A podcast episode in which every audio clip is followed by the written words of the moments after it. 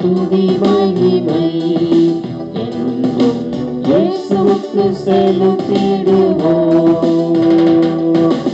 அல்லேலூயா ஸ்துதி மகிமை என்றும் இயேசுவுக்கு செலுத்திடுவோம்.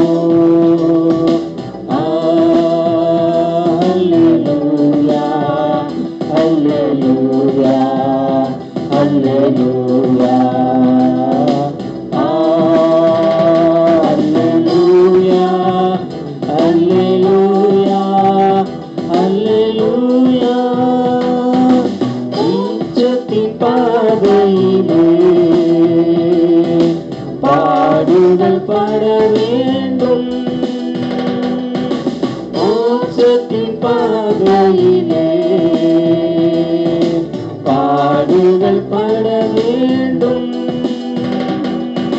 பாடுகள் மத்தியில் பரமன் இயேசுவில் நிலைத்து நிற்க வேண்டும்.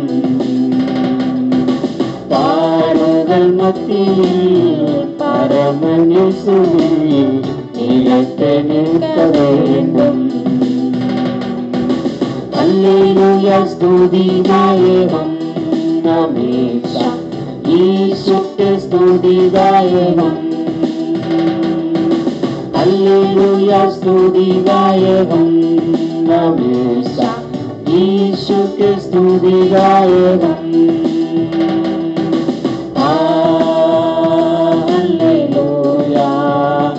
அல்லேலூயா அல்லேலூயா அல்லேலூயா.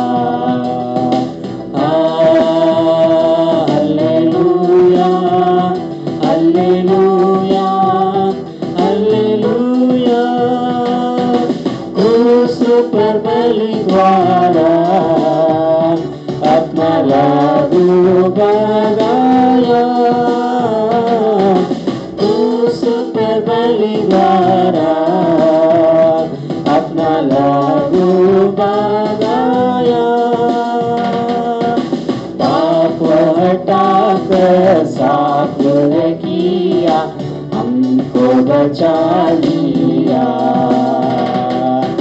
पाप हटा कर साफ ने किया हमको बचा लिया. அல்லேலூயா துதி மகிமை என்றும் இயேசுவுக்கு செலுத்திடுவோம். அல்லேலூயா துதி மகிமை என்றும் இயேசுவுக்கு செலுத்திடுவோம்.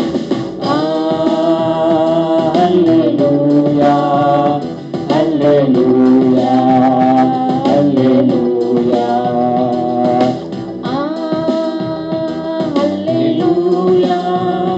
அல்லேலூயா அல்லேலூயா அல்லேலூயா.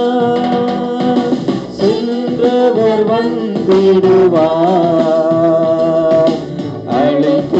சென்றிடுவார். சென்றவர் வந்திடுவார் அழைத்து சென்றிடுவார். அவருடன் செல்ல ஆயத்தமாவோம், அவருடன் வாழ்ந்திடவே. அவருடன் செல்ல ஆயத்தமாவோம், அவருடன் வாழ்ந்திடவே. அல்லேலூயா ஸ்துதி நாயகம் நமேஷா ஈசுக்கு ஸ்துதி நாயகம். அல்லேலூயா ஸ்துதி நாயகம் நமேஷா ஈசுக்கு ஸ்துதி நாயகம். அல்லேலூயா Alleluia, alleluia, ah, alleluia, alleluia, alleluia. यीशु के पास आओ और मुक्ति को अपना.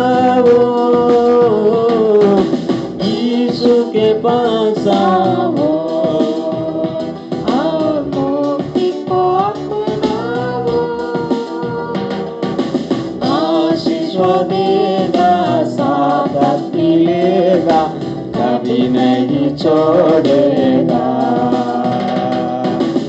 ஆசிஷதேதா சாதத்திலேதா கவினகி சோடேதா அல்லேலூயா துதி மகிமை எங்கும் இயேசுவுக்கு செலுத்திடுவோம். அல்லேலூயா துதி மகிமை எங்கும் இயேசுவுக்கு செலுத்திடுவோம். அல்லேலூயா அல்லேலூயா அல்லேலூயா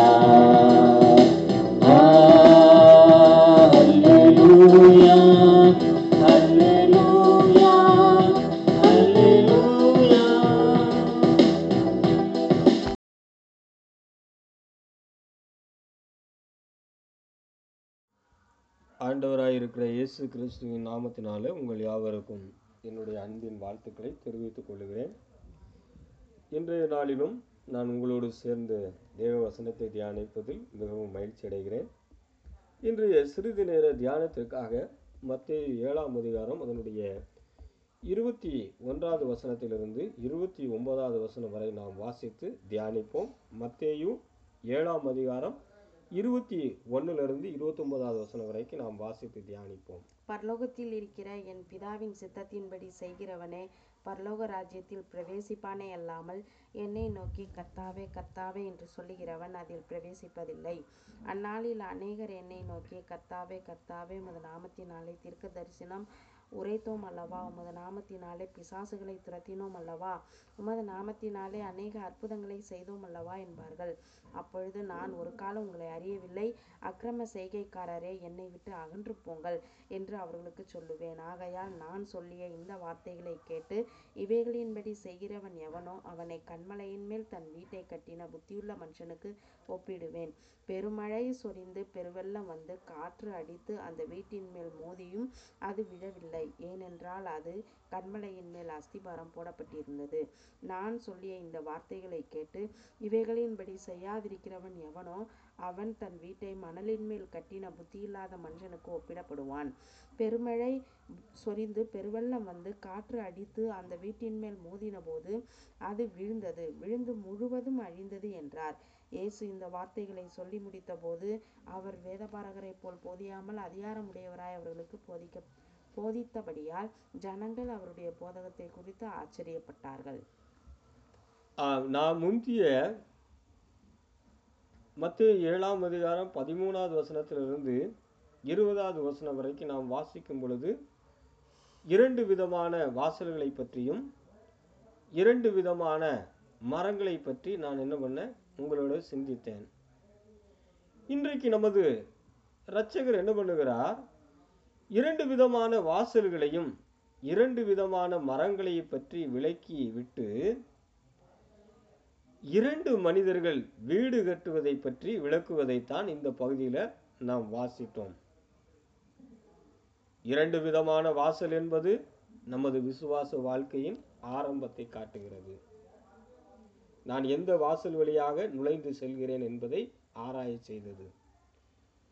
இரண்டு விதமான மரங்கள் இன்மையில் விசுவாச வாழ்வின் வளர்ச்சியை குறிக்கிறது. அதாவது நான் இடுக்கமான வாசல் வழியை பிரவேசித்ததற்கு பிறகு அதற்கேற்ற கனிகளை கொடுக்கிறேனா இல்லையா என்பதை ஆராய செய்கிறது. இன்றைக்கு வாசித்த பகுதியில் வசனம் இருபத்தி ஒன்னிலிருந்து இருபத்தி மூன்றாவது வசனம் வரை உள்ள வசனங்களில் கிறிஸ்துவை தங்களது இரட்சகராக ஏற்றுக்கொண்டதாக உதட்டளவில் அறிக்கை செய்தும் மனம் திரும்பாத மக்களை எச்சரிக்கிறதைத்தான் வாசிக்கிறோம். இந்த இருபத்தி ஒன்றாவது வசனத்திலிருந்து இருபத்தி மூன்றாவது வசனம் வரைக்கும் கிறிஸ்துவை தங்களது இரட்சகராக ஏற்றுக்கொண்டதாக உதட்டளவில் அறிக்கை செய்துவிட்டு மனம் திரும்பாத மக்களை எச்சரிக்கிறதைத்தான் நாம் என்ன பண்ணுகிறோம் பார்க்கிறோம். அங்கு அப்படி மனம் மாறாதவர்களை எச்சரித்து பிறகு கிறிஸ்து என்ன பண்ணுகிறார்?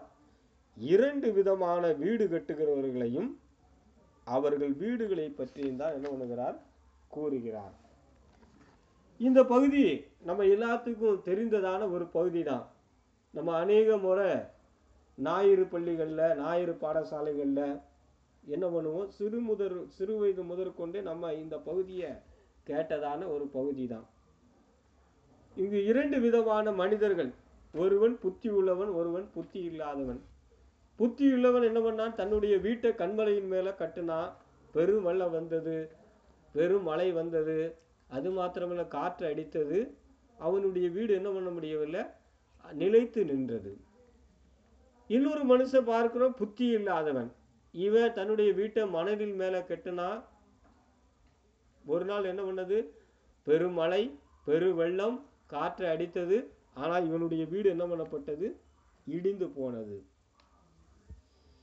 இந்த இரண்டு வீடுகள் என்பது கிறிஸ்துவில் நாம் வைக்கும் விசுவாசமானது இன்மையில் வீசும் புயல்கள் மத்தியில் மட்டுமல்ல, இறுதி வரைக்கும் கிறிஸ்துவாக்காக நிலை நிற்பதை நினைவுபடுத்துகிறதா இருக்கிறது. இந்த கதையில் புத்தியுள்ள மனிதனை பற்றியும் புத்தி இல்லாத மனிதனை பற்றியும் குறித்து பேசுகிறார். இது ரெண்டுமே, புத்தியுள்ள மனிதன் ஒரு உண்மையான விசுவாசி, புத்தி இல்லாத மனிதன் ஒரு உண்மை இல்லாத விசுவாசியை குறிக்கிறது. இந்த இரண்டு பேரும் என்ன பண்ணுகிறார்கள், ஒரே மாதிரி தான் வீடு கட்டினார்கள். இரண்டு வீடும் ஒரே மாதிரி தான் தெரிகிறது. இந்த ரெண்டு பேருமே நினைச்சாங்க, நான் உண்மையாகவே ஒரு விசுவாசி தான் என்று நினைத்திருக்கிறார்கள். இன்றைக்கு இந்த உலகில் உண்மையான விசுவாசியும் உண்டு, உண்மை இல்லாத விசுவாசியும் உண்டு. இவங்க ரெண்டு பேருமே நினைப்பாங்க, நான் அவருக்காக வேண்டிதான் வாழுகிறேன், நான் அவருக்காக வேண்டிதான் கனி கொடுக்கிறேன், நான் அவருக்காக ஒரு உண்மையாக விசுவாசிதான் என்று அவர்கள் நினைக்கிறார்கள். நாமும் கூட அநேக நேரம் அப்படித்தான் நினைக்கிறேன், நானும் ஒரு உண்மையான விசுவாசி தான், அவருக்காக வேண்டிதான் வாழ்கிறேன் என்று நினைக்கிறோம். ஆனால் இந்த இரண்டு வீட்டுக்கும் ஒரு வித்தியாசம் உண்டு. ஒன்றுக்கு என்னது இருந்ததா, நல்ல அஸ்திவாரம் இருந்தது. இன்னொன்றுக்கு என்னது கிடையாது, அஸ்திவாரமே கிடையாது. நம்ம இந்த மத்தேயுவை காட்டிலும் லூக்கா திட்டமும் தெளிவாக எழுதுகிறார்.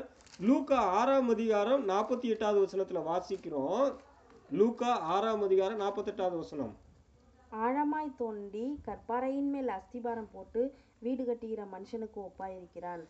இந்த புத்தி உள்ள மனுஷன் என்ன பண்ணானா, ஆழமாய் தோண்டி கற்பாறையின் மேல் என்ன பண்ணுகிறான், அஸ்திபாரம் போட்டு தன்னுடைய வீட்டை என்ன பண்ணுகிறான், கட்டினான். ஆனா இந்த புத்தி இல்லாத மனுஷனும் என்ன பண்ணா, மணலின் மேல தன்னுடைய வீடை கட்டினான். ஒரு வீடு எவ்வளவுதான் சிறப்பாக பார்வைக்கு அழகாக இருந்தாலும் அந்த வீட்டுக்கு அஸ்திவாரம் இல்லைன்னா என்ன ஆகும், அந்த வீடு ஒன்றுக்குமே உதவாது. நாமும் கூட நம்முடைய கிறிஸ்துவ வாழ்க்கையில் நம்மளுடைய வீடாகிய தேவனுடைய ஆலயமாகிய நம்மளுடைய சரீரத்தை நாம் என்ன பண்ண வேண்டும், அஸ்திவாரத்தின் மேல் போட்டு கட்டுகிறவர்களாகத்தான் காணப்பட வேண்டும். நம்மளுடைய வாழ்க்கையில நாம் அழகாக தோற்றமளிக்கலாம். இவன் ரொம்ப அழகா இருக்கிறான், இவனை பார்க்குவதற்கு ரொம்ப சிறப்பாக காணப்படுகிறான், இவனுக்கு நல்ல நாணம் இருக்கிறது, நல்ல திறமை இருக்கிறது அப்படின்னு எல்லாம் அநேகர் நம்மை பற்றி அதிகமாக வர்ணிக்கலாம். ஆனால் எவ்வளவுதான் நாணம் இருந்தாலும், எவ்வளவுதான் அறிவு இருந்தாலும், என்னுடைய வீடு கிறிஸ்துவாகிய அந்த கண்மலையின் மேல அஸ்திவாரம் போடப்படலைன்னா நான் ஒன்றுமே இல்லை. ஒரு மனிதன் இப்படி சொன்னார், வித் ஜீசஸ் ஐ ஆம் ஹீரோ, வித்தவுட் ஜீசஸ் ஐ ஆம் ஜீரோ. இயேசு கிறிஸ்து எனக்குள்ள இருப்பாரானால் நான் ஒரு உண்மையான ஹீரோ, ஆனால் இயேசு கிறிஸ்து என்னிடத்துல இல்லை என்றால் நான் ஒன்றுமே இல்லை என்று சொல்லுகிறார். பிரியமானவர்களே, இன்றைக்கு நம்முடைய அஸ்திவாரம் எப்படிப்பட்டதாய் காணப்படுகிறது? இங்கே சொல்லப்பட்டு இருக்கிறது, இந்த உண்மையான விசுவாசி என்ன பண்ணுகிறானா, புத்தியுள்ள மனுஷன் தன்னுடைய வீட்டை ஆழமாக தோண்டி கற்பாடையின் மேல் அஸ்திபாரம் போட்டான். ஆனா இந்த புத்தி இல்லாதவன் என்ன பண்றான், மணலின் மேல தன்னுடைய வீட்டை அஸ்திவாரமே போடாம என்ன பண்றான், மணலில் மேல தன்னுடைய வீட்டை கட்டினான். ஆகவேதான் ஒன்று கொரிந்தியர் மூன்றாம் அதிகாரம் பதினோராவது வசனத்துல நம்ம வாசிக்கிறோம். ஒன்று கொரிந்தியர் மூன்றாம் அதிகாரம் பதினோராவது வசனம், போடப்பட்டிருக்கிற அஸ்திபாரமாகிய இயேசு கிறிஸ்துவே அல்லாமல் வேறே அஸ்திபாரத்தை போட ஒருவனாலும் கூடாது. ஆ, போடப்பட்டிருக்கிற அஸ்திவாரமாகிய இயேசு கிறிஸ்துவே அல்லாமல் வேறே அஸ்திவாரம் போட ஒருவனாலும் கூடாது. நம்முடைய அஸ்திவாரம் என்ன பண்ண வேண்டும்? கிறிஸ்துவின் மேல் போடப்பட வேண்டும். ஆகையினால்தான் வசனம் இருபத்தி நாலுல வாசிக்கிறோம், ஆகையால் நான் சொல்லிய இந்த வார்த்தைகளை கேட்டு இவைகளின்படி செய்கிறவன் எவனோ அவனை கண்மலையின் மேல் தன் வீட்டை கட்டின புத்தி உள்ள மனுஷனுக்கு ஒப்பிடுவேன். எனக்கு பிரியமானவர்களே, ஒரு உண்மையான விசுவாசி அவருடைய கட்டளைக்கு கீழ்ப்படிந்து வாழுகிறவனா தான் இருப்பான். அவன் அஸ்திவாரம் என்ன பண்ணுகிறது? கிறிஸ்துவின் மேல கட்டப்பட்டு இருக்கிறது. அதனால அவன் என்ன பண்ணுவான்? ஒரு நித்திய வரைக்கு நீடிக்கக்கூடியவனா தான் காணப்படுவான். ஆனால் இந்த மணலின் மேல தன்னுடைய வீடை கட்டினவனை பாருங்க, இந்த புத்தி இல்லாத மனுஷனை நம்ம ஒரு விஷயம் நினைத்து பாருங்க. அவன் என்ன பண்ணுவான்? அவனுடைய வீட்டுக்குள்ள நானும் பத்திரமா தான் இருக்கிறேன், நானும் ஒரு கிறிஸ்துவன் தான், என்னுடைய வீடு என்ன வந்தாலும் என்ன பண்ணாது விழாது அப்படின்னு தான் நினைப்பான்.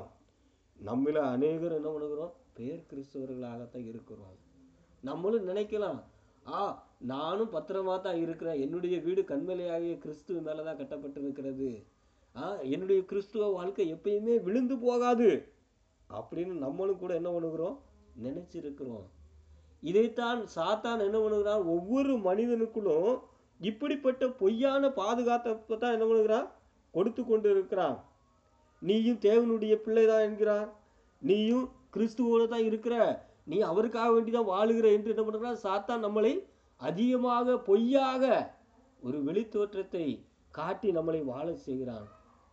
பாருங்க, ஆண்டவராக இருக்கிற இயேசு கிறிஸ்துவோடு கூட இருந்த பனிரெண்டு சீசர்களில் ஒருவனாகிய யகுதாஸ் யோதாஸ் காரியத்தை என்ன பண்ணா? அவனும் ஆண்டவரோட தான் இருந்தான். அவர் செய்த எல்லாவற்றையும் அவனும் செய்தான். அவர் செய்த அற்புதங்களை செய்தான், அடையாளங்களை செய்தான், வேத வசனத்தை கேட்டுக்கொண்டா, எல்லாவற்றையும் செய்தான். ஆனால் அவன் கடைசி வரைக்கும் யாருக்காக வேண்டி? கிறிஸ்துவுக்காக வேண்டி நிலைக்கவில்லை. பிரியமானவர்களே, நாமும் அப்படித்தான் நினைக்கிறோம், நான் கிறிஸ்துவுக்காக வேண்டிதான் வாழுகிறேன், அவருடைய நாமத்தினாலதான் எல்லாத்தையும் செய்கிறேன். அங்கு இருபத்தி ஓராவது வசனத்துல வரைக்கும் இருபத்தி மூன்றாவது வசனம் வரைக்கும் நாம வாசித்தோம், ஆண்டவரே உம்முடைய நாமத்தினால தானே நான் இவைகள்லாம் செய்தேன், உம்முடைய நாமத்தினாலதான் பிசாசுகளை துரத்தின, எல்லாவற்றையும் நீ சொல்லுவ. ஆனால் ஆண்டவர் சொல்லுகிறார் கடைசியாக, உன்னை நான் அறியேன், அக்கிரமை செய்யக்காரர்கள் என்னை விட்டு அகன்று போங்கள் என்று சொல்லுவார்கள்.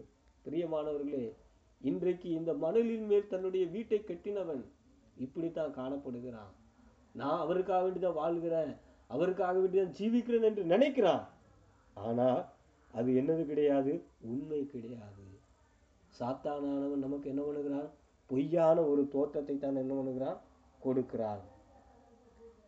எனக்கு பிரியமானவர்களே, இந்த இரண்டு விதமான வீடையும் பரிசோதித்து பார்ப்பதற்கு, அதாவது கண்மலையின் மேல் என்னுடைய வீடு கட்டப்பட்டு இருக்கிறதா அல்லது மணலின் மீது என்னுடைய வீடு கட்டப்பட்டு இருக்கிறதா என்பதை நாம் கண்டறிவதற்காக வேண்டி அங்க என்ன பண்ணுகிறது? ரெண்டு வீட்டின் மேலே என்ன பண்ணப்பட்டது? சோதனை வந்தது. பாருங்க, வசனம் இருபத்தஞ்சு இருபத்தி ஏழு நம்ம வாசிக்கிறோம்.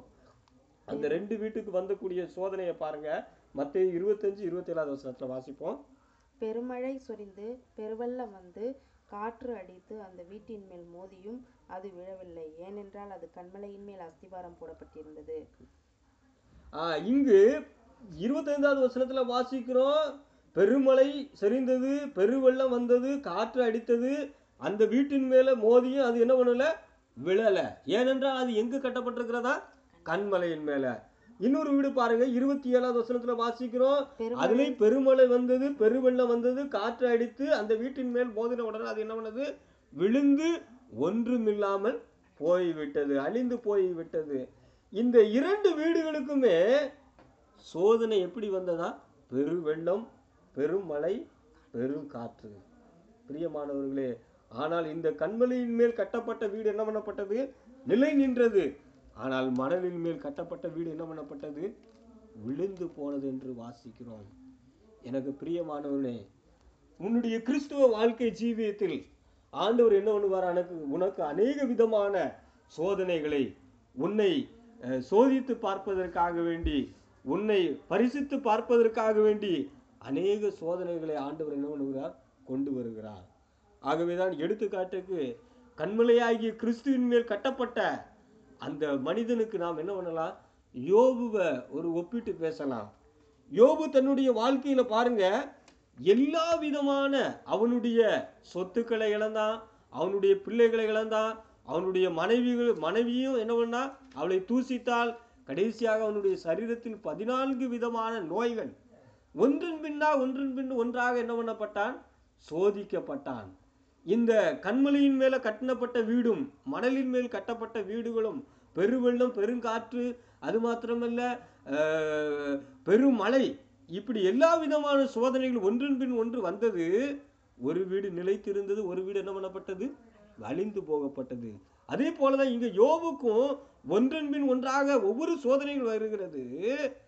ஆனால் அவன் சொல்லுகிறது பாருங்க, யோபு இருபத்தி மூன்றாம் அதிகாரம் பத்தாவது வசனத்துல சொல்லுகிறான்.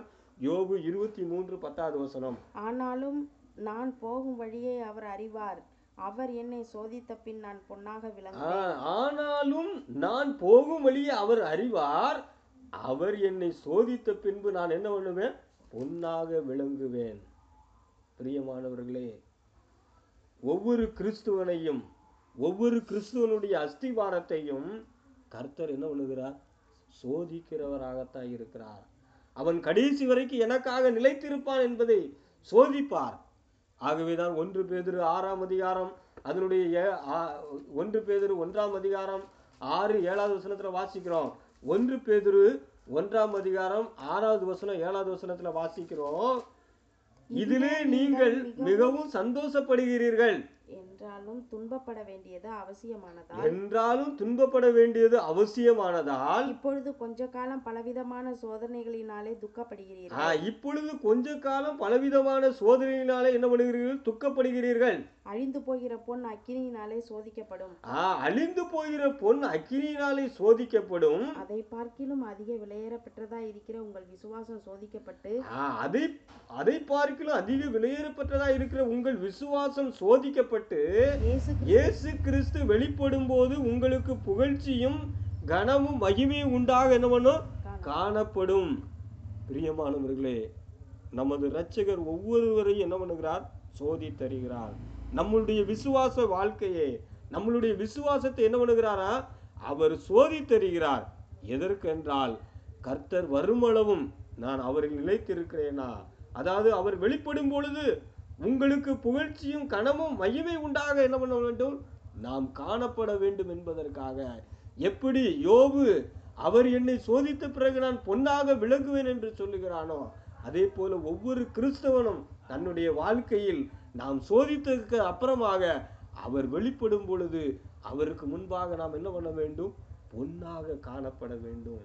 எனக்கு பிரியமான சகோதரனே, சகோதரியே, இன்றைக்கு இந்த இரண்டு விதமான வீடுகள் நமக்கு என்னத்தை காண்பிக்கிறது என்றால், கிறிஸ்துவில் நான் வைக்கும் விசுவாசமானது இன்மையில் வீசும் புயல்கள் மத்தியில் மாற்றம் அல்ல, இறுதி வரைக்கும் கிறிஸ்துவுக்காக நான் நிலைத்திருப்பேனா என்பதை காட்டுகிறதாய் இருக்கிறது.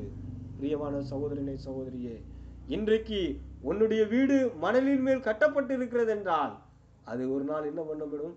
இடிந்து விழும். ஆனால் உன்னுடைய அஸ்திவாரம் கண்மலையாகிய கிறிஸ்துவின் மேல் போடப்பட்டு உன்னுடைய வீடு கட்டப்படுமாயில் அது என்ன பண்ணும்? நிலைத்திருக்கும். அது இன்மையில் மாத்திரமல்ல, கடைசி வரைக்கும் நிலைத்திருக்கிறதாய் காணப்படுகிறது. பிரியமான சகோதரனே, சகோதரியே, இன்றைக்கு உன்னுடைய வீடு யாருடைய அஸ்திவாரத்தின் மேல் போடப்பட்டு இருக்கிறது?